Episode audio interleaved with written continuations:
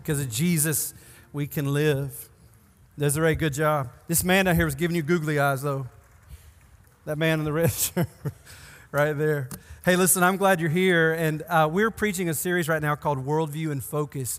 And we're trying to answer the big questions about life. And everybody in the world answers these questions, but the way they answer them is determined by their worldview. In other words, the lenses through which they see the world and understand and interpret the world. And so we've taken on big questions like, what is truth? Is there truth? Is it your truth, my truth, or is it the truth? And we declared it is the truth, and God's Word is the source of our truth, the inspired, the inerrant, the infallible, the eternal, never-changing Word of God. We took on questions like, does God exist? And if so, what He is like? And yes, He exists, and He is not sedentary. He's not sitting on His hands. He is sovereign. He is ruling and reigning, and He is guiding. He is controlling all things. We looked at the question last week, how did we get here? And we looked at the narrative of creation and saw that we live in a word-based universe, that God spoke all things into existence.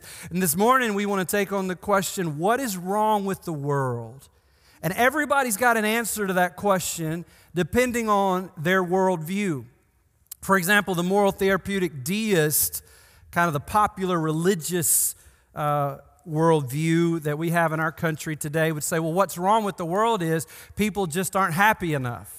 What's wrong with the world is anything that keeps me from feeling optimally happy or optimally safe, and so I want to pursue that. The Marxist worldview would say what's wrong with the world is injustice and oppression. The secular humanist, the naturalist may say what's wrong with the world is we have global problems that science just hasn't figured out yet, human reason hasn't figured out yet, like climate crisis, for example. But given enough time, we'll figure that out and we'll save the world. And here's the deal. Listen, I'm not saying that some of those things aren't issues, but I am saying today those things aren't the root issue. I'm saying those are symptoms. What I want to say to you today is that the problem, the heart of the problem, is the problem of the heart. And so we want to look to God's Word today to give us an answer to the question, what's wrong with the world? About a month ago, my family and I stopped off at this little church on the way to our vacation. This is in South Bibb County, a.k.a. God's country. And just off of Highway 82 sits this little church, and you see me and two of our children there, our youngest two children, Isaiah and Kalia. And the reason we stopped there is not a tourist attraction probably for anybody but me. And here's the reason we stopped there that day. On December 7th, 1941, my great-grandfather, Grover Cleveland Frederick, how about that for a name? Grover Cleveland Frederick, he was a guest preacher at that church that day. His children were with him, one of which was my grandfather, who on that day in December 7th, 1941, was 16 years old. And so OGC Frederick, he brought the gospel to Active Bible Methodist Church that day. And then after church, and I don't know, apparently y'all don't know this, but there's a rule that y'all continue to break that after church, you're supposed to invite the pastor and his family over for lunch. Bunch of losers. Well, they invited the Frederick family over for lunch that day, and my grandfather, as I heard him tell the story, the children were out in the yard that Sunday afternoon, and they were playing when the news came across the radio that Japan had bombed Pearl Harbor earlier that day. And not long on the heels of that announcement, President Roosevelt declared war on Japan. Now, here's what we need to understand. When President Roosevelt declared war on Japan, it wasn't his war on Japan. It was every American's war on Japan. Every Japanese in that moment was an enemy to every American at that moment. Hirohito's act of war was considered an act of war from the entire nation of Japan. And President Roosevelt's declaration of war was considered a declaration of war from every citizen in the United States. Emperor Hirohito and President Roosevelt were what you could call the representative heads of their nations. The theological term for that is they were the federal heads of their nations. They represented all of their people. See, when you have a federal headship, you have a relationship that's like this. You have one individual who serves to represent the larger group. And whatever they do as the representative, their actions, their choices, their decisions are imputed then to the people that they represent. For example, modern history now, Ukraine. I know many of us are praying for that situation there. Ukraine is in a mess today because the federal head, the representative head of Russia, he made a decision. And his decision, his choice, was then carried into everybody that he represents. It was imputed into everybody that he represents. Suddenly, every Russian, because of the decision their representative made, is at war with every Ukrainian person. And then the president of Ukraine made his decision how to respond to that, and his response then determined what would happen to the Ukrainian people. Now, his decision is imputed to them. This is how nations and kingdoms find themselves at war with each other. Now, I want to just soapbox this thing for a minute and say this. Despite this petty and ridiculous, not my president garbage that I hear, no matter who happens to be in the Oval Office. The fact is, whoever is in the Oval Office is our president. And I remind you, as children of God, we're called to pray for them, regardless of who they may be. It doesn't matter if you like them or not. It doesn't matter if you voted for them or not. They are the president of the United States of America, the country in which probably most of us are citizens in today. Like it or not, they are our representative head. They bear the federal headship over us. If a hostile country invades our country today, they're not going to line us up at the firing line based upon who we voted for. They're going to line us up on the firing line because you and I live under the representative headship of the President of the United States. Listen, when a war gets declared, identity politics are going to be lost on our enemy. They don't care a thing about that. It's not going to matter to them if you're a black American. It's not going to matter to them if you're a white American. It's not going to matter to them if you voted for Republican or Democrat. Your affinity group is not going to matter in a time of war. You may want to write this down. It's not on the notes. I just thought this is pretty important. You ought to write it down. When kingdoms collide, you are only identified by whose federal headship you are under. When kingdoms collide, you are only identified by whose representative headship you are under. If you don't understand that, then you need to ask some of our military personnel, because they get that. They understand that they serve this person that they represent. He is their representative head, their federal head. Now listen, here's what you need to know. You may be wondering, are we doing politics today? No, I'm answering the question, what's wrong with the world? And some of you may say, politics, that's what's wrong with it. But no, that has its issues, but there's a greater problem. Long before there were federal heads in the forms of emperors and presidents over nations. You may not know this, but the entire human race, and by the way, there only is one race, the human race. There's various levels of pigmentation in our skin. We may come from different parts of the world, but there's God and one race of people called the human race. And there was one global king over the entire human race, one global king that ruled over the entire earth. And he was unique in this sense. He was not only the king of the earth, but he was also the biological father of every human being that would ever inhabit planet Earth. Yes, you are sitting next to your brothers and sisters. We come from the same garden, and when God hit reset with the flood, our folks got off the same boat, all right? Now, this earthly king, his name is Adam. He's the first man. He's the first representative head of planet Earth, the first federal representative of the entire human race that came from him. What this means is, as our representative, as our federal head, whatever he does is going to be charged to us. Whatever he does is going to be imputed or passed down to everybody in his kingdom, because he, Adam, is the representative of the human race. As Adam goes, so we all go. If Adam stands, we stand. If Adam falls, we fall. Now, some of you are thinking, I don't like this federal headship stuff.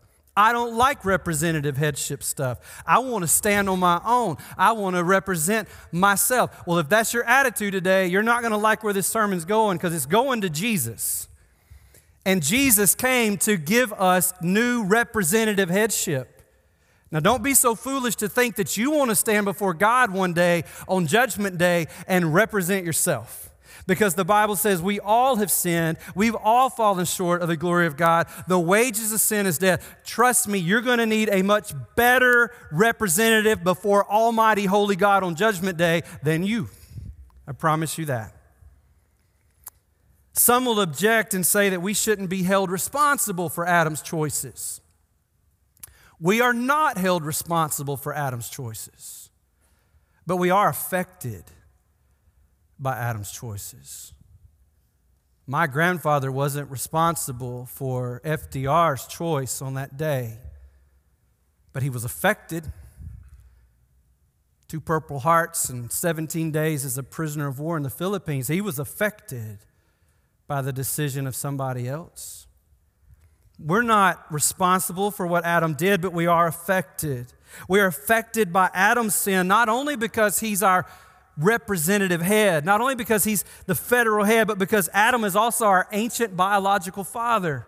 And when he sinned, when he fell, this sin disease was passed on to all of his descendants. Now, let me just try to give you an overview of Genesis chapter 1-3. We looked at the days of creation last week as we talked about that. Today, we want to answer this question: what is wrong with the world? You get to day 6, and God picks up dirt, and he blows into it, and he creates Adam, right? And then he puts him in a sleep, and he pulls out a rib, and he creates woman. So now you got man and woman. And then in Genesis 2, something amazing happens. Watch this. In Genesis 2, the king of heaven forms a covenant with the new king of the earth.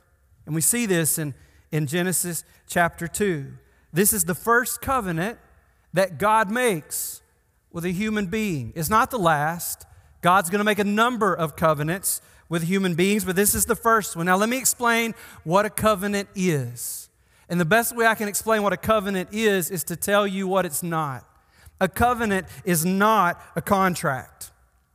In a contract, you got two people, and they're coming together because each of them is after something that benefits themselves. It's self-interest. They're looking to make a mutually advantageous exchange between each other. That's all it is. For example, I go to the bank. I need a loan because I got a house I want to buy. I can't buy it without the bank. So there's something I stand to gain from that, right? And they stand to gain something too, because they're going to give me that money, but I'm going to pay interest on that money so that their business can continue to grow.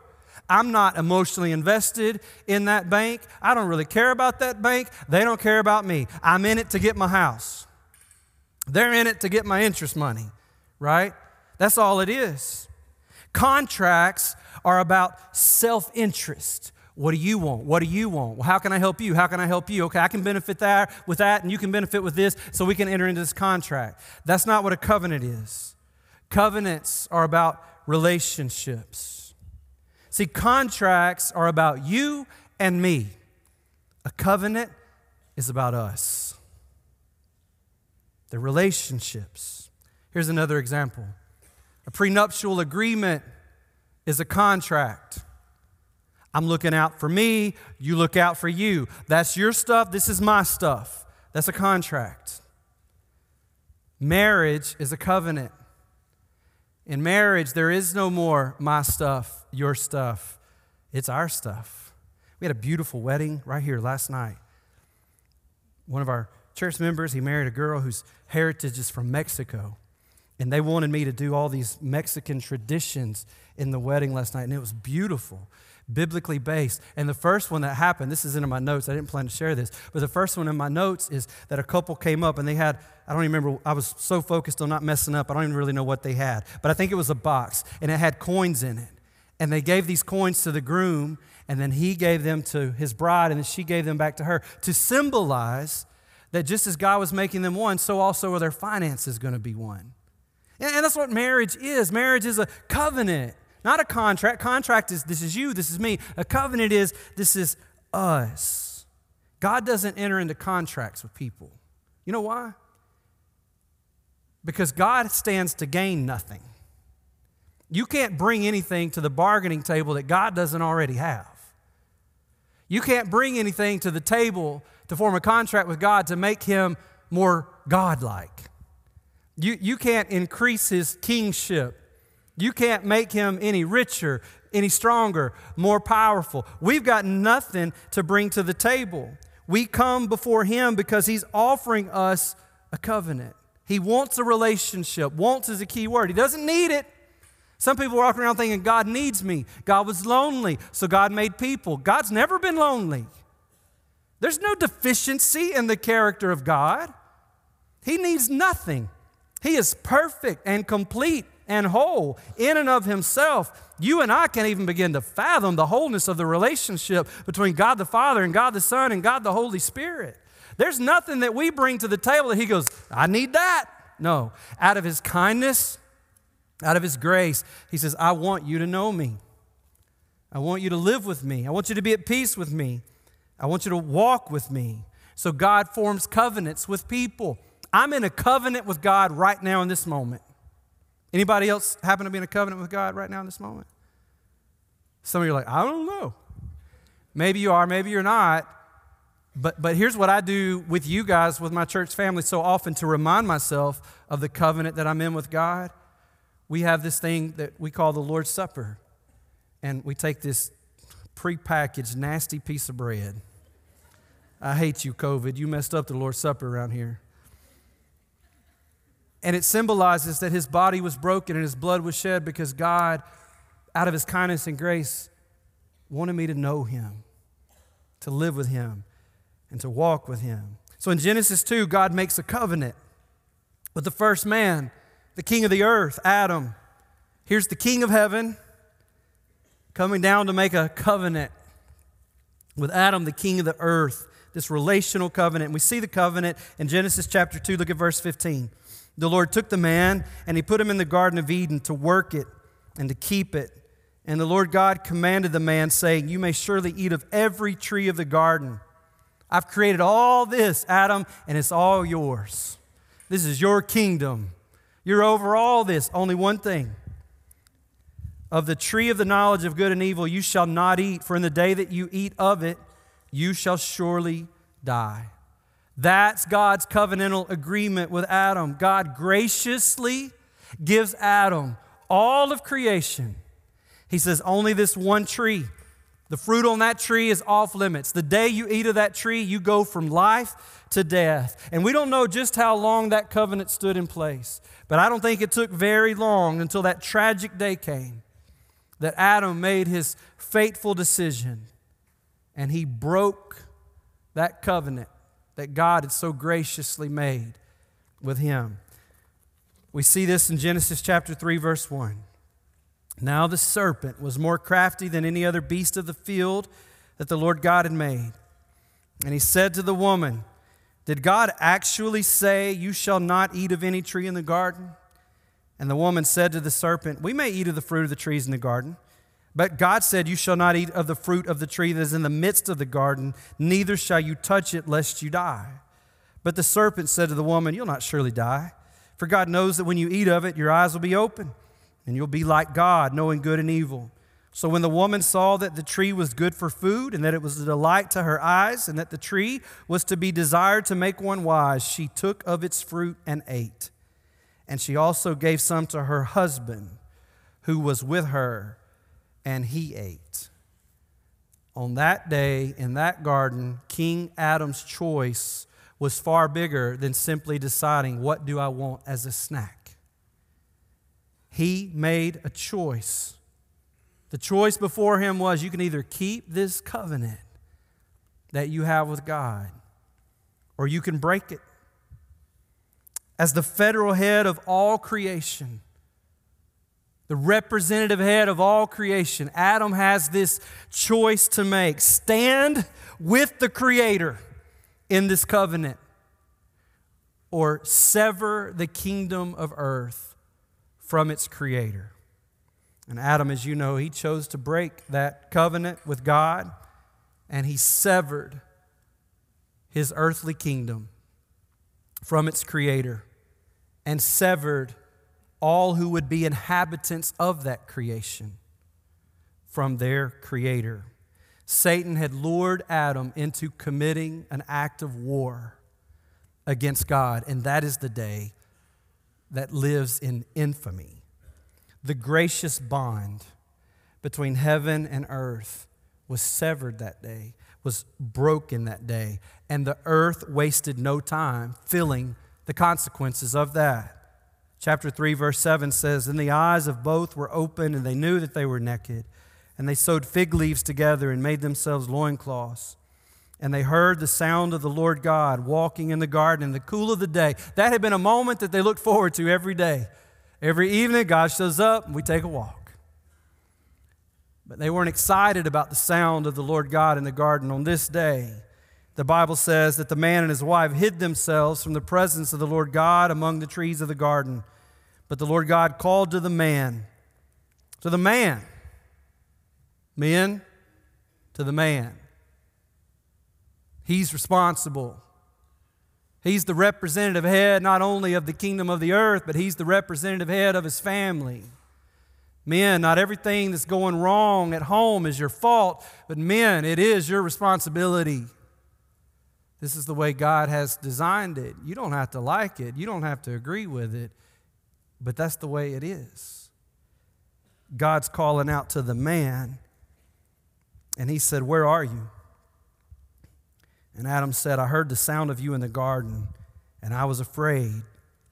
Never been afraid before, but I was afraid because I was naked, and I hid myself. And God said, "Who told you you were naked?" Now, listen, this is no surprise to God. God just has a way, doesn't he, of just asking us the questions we would rather he not ask.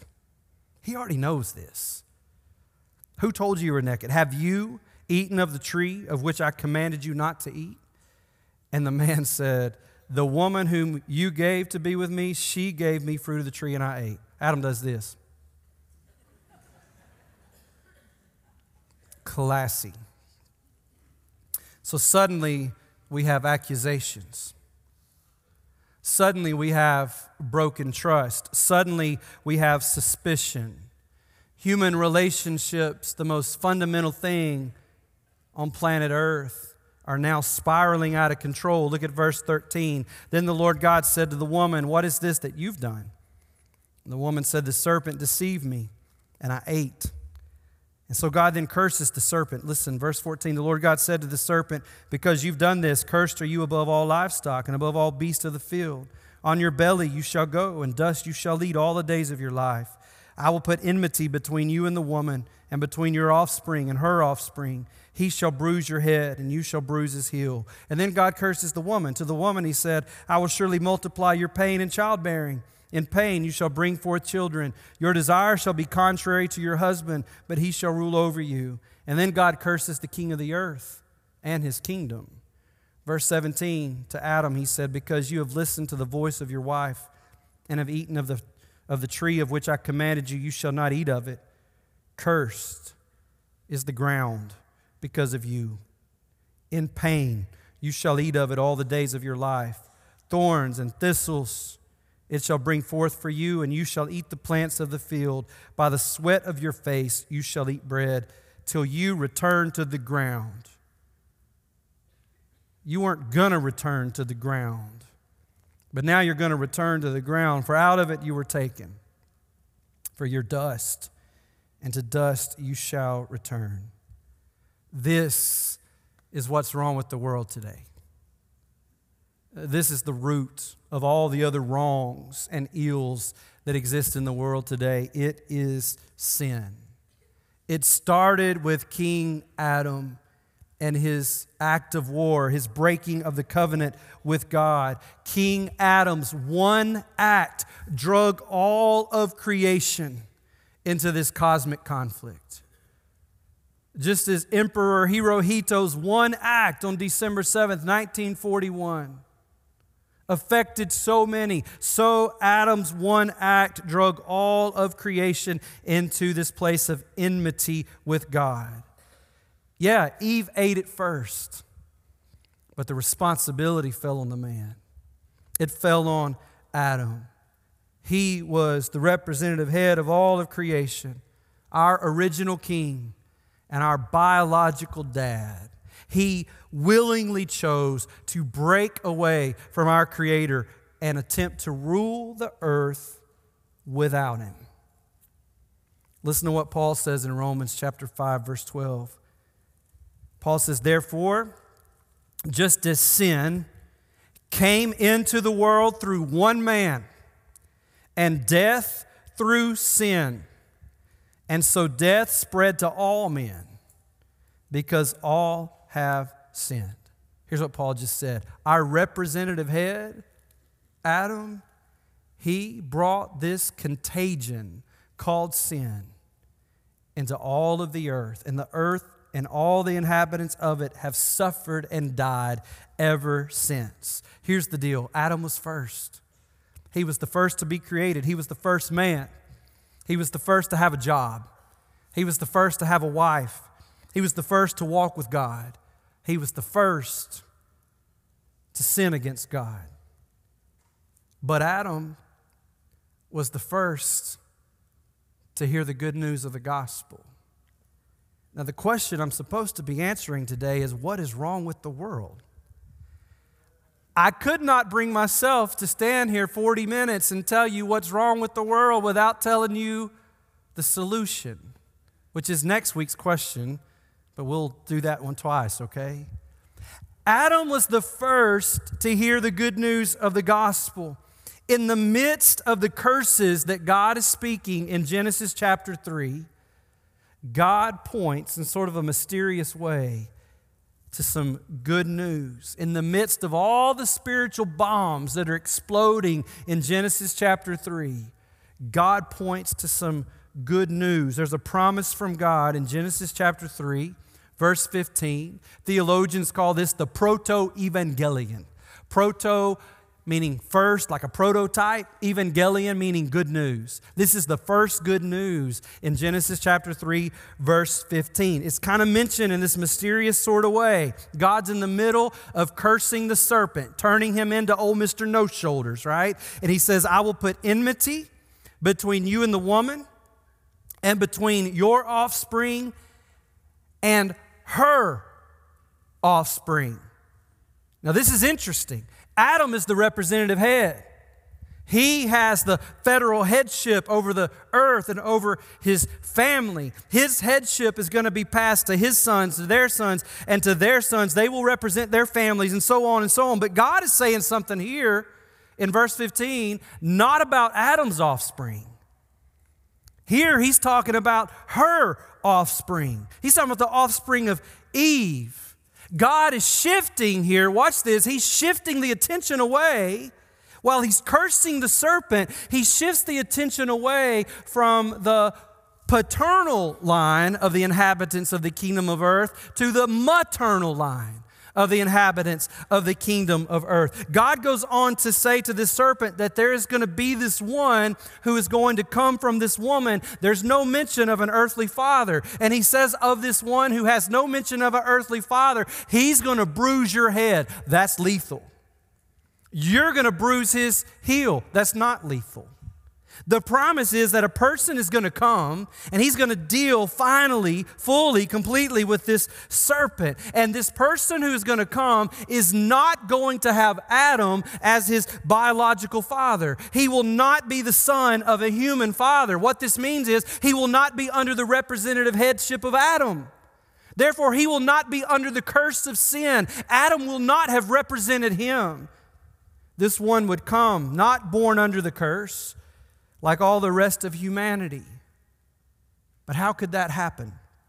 How could a human being come into this world, born from a woman, but not under the sonship of Adam, not under the representation of Adam, without an earthly father? Well, about 1,000 years BC, a prophet by the name of Isaiah writes this in Isaiah chapter 7, verse 14. Therefore, the Lord himself will give you a sign. Behold, the virgin shall conceive and bear a son, and shall call him Emmanuel, that is God with us. Listen, the virgin birth is not just a cool miracle at Christmas time to give us really warm, fuzzy songs to sing at Christmas time. The virgin birth is necessary. A person not under the curse of sin is the only person that could set you and I free from the curse of sin. If Jesus came through the representative headship of Adam, then he would be under the curse of sin and he would be no savior to us. He would be represented by Adam just like me and you are represented by Adam. But Jesus wasn't represented by Adam. He had no biological father. He's the only human being that has ever lived on planet Earth that did not have Adam as his biological father. He's the only human being that ever walked on planet Earth that was outside of the representative headship of Adam. Jesus was born a free man to set you and I free from the slavery of being in sin and to sin's curse. He came to set us free. He came into the world to be the new and the better Adam. He came to provide you and I with representation before God that Adam failed us in and that we have failed ourselves in. That's why Jesus came. Paul writes in 1 Corinthians chapter 15, verse 21, for as by a man came death, by a man has come also the resurrection of the dead. For as in Adam all die, so also in Christ shall all be made alive. See, right now, every person in this room, you don't get to represent yourself before God. You don't. It's his world. He created it. It's his rules.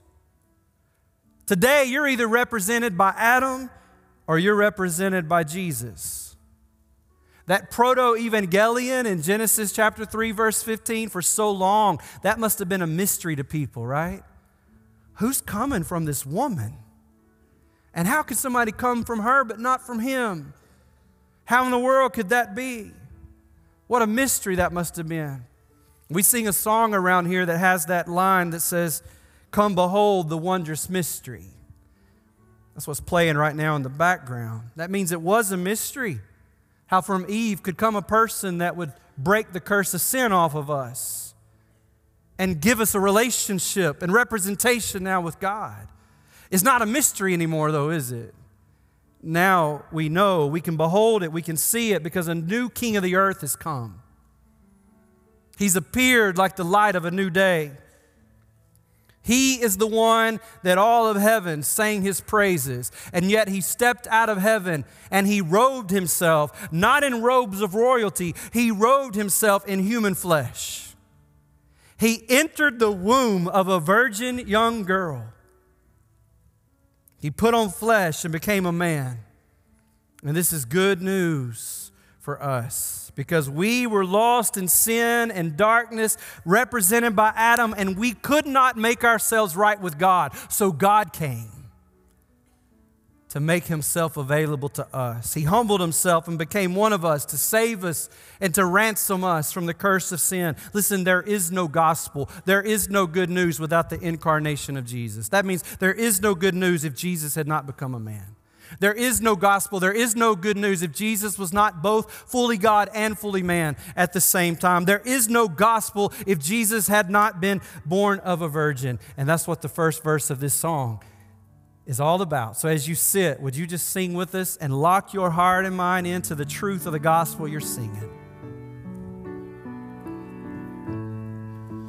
Come behold the wondrous mystery in the dawning of the King.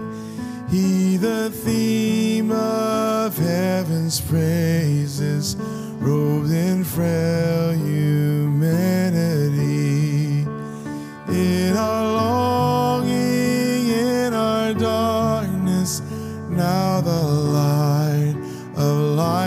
has come. Look to Christ who condescended, took on flesh to ransom us. Listen, there is no gospel if Jesus had not become a man. But there is no gospel if he had fallen like Adam fell. There is no gospel if he had sinned. But he did not sin. Contrast him with the first Adam, who had everything, and yet he sinned. With Jesus, who had nothing, not even a pillow on which to lay his head, and yet he remained perfect and without sin. The spotless Lamb of God, no fault, no sin found in him. Jesus is better than Adam.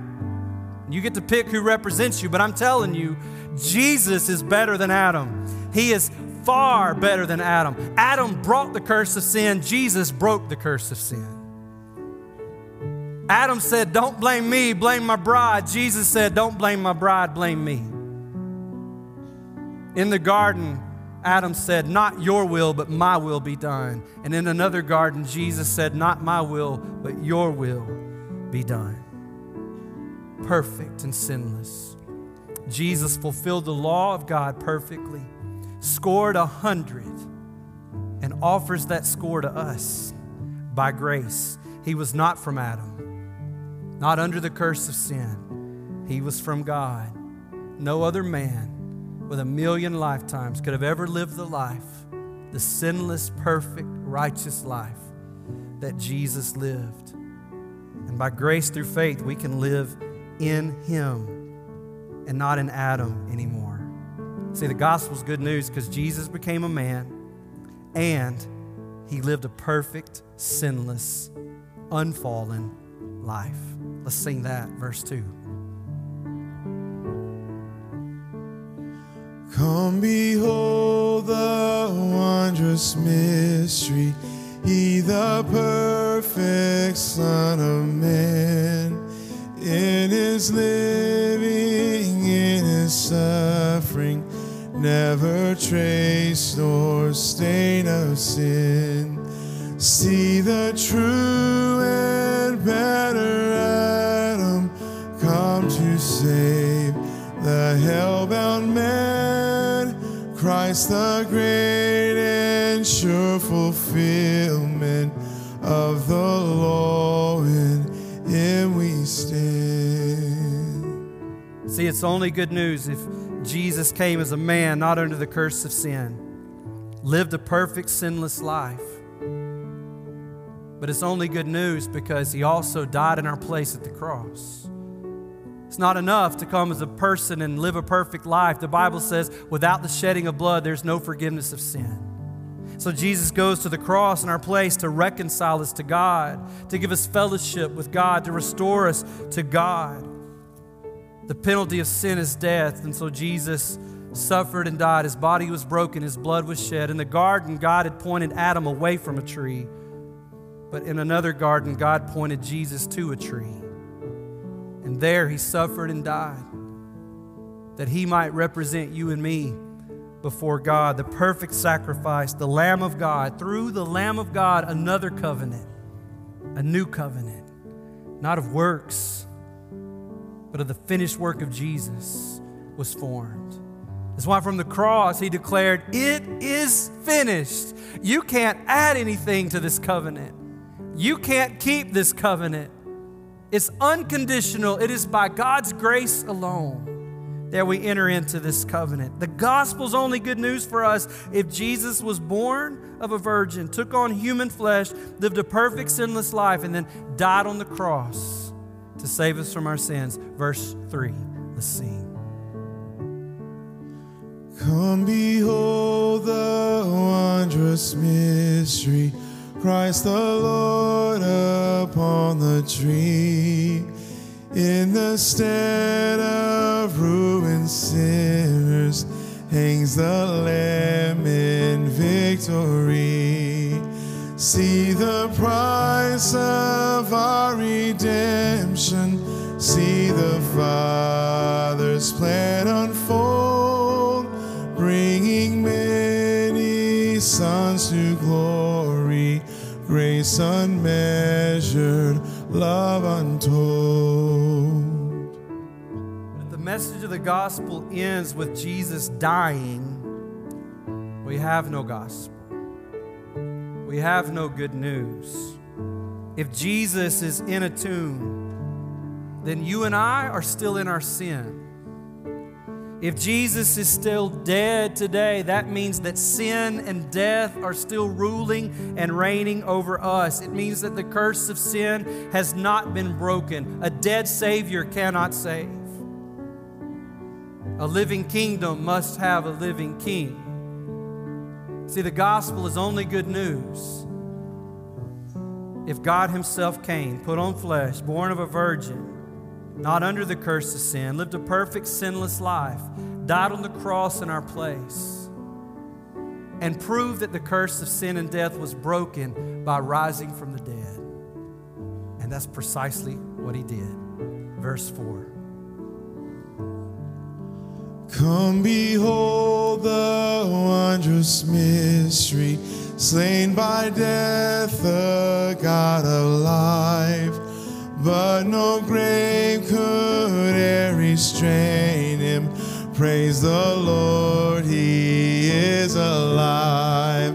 What a foretaste of deliverance, how unwavering our hope. Christ in power resurrected, as we will be when He comes. We will be, if you're in Christ, if you're in Adam, I'm not talking to you. If you're in Christ, you will be resurrected as He was. We have that hope. We have that confidence today. I pray that you're in Jesus today and not in Adam. Adam's a dead end. Jesus leads to life everlasting. If you've never given Him your life, receive the free gift of salvation that He offers to you. He's broke the curse and the power of sin and death. That's a gift. All you got to do is receive that. If you've never received that, in just a moment, I'll be standing right here, and I would love to just help you trust Jesus today to save you. But for now, you're all going to proclaim the gospel with your lips. Everybody stand, and let's take it from the top.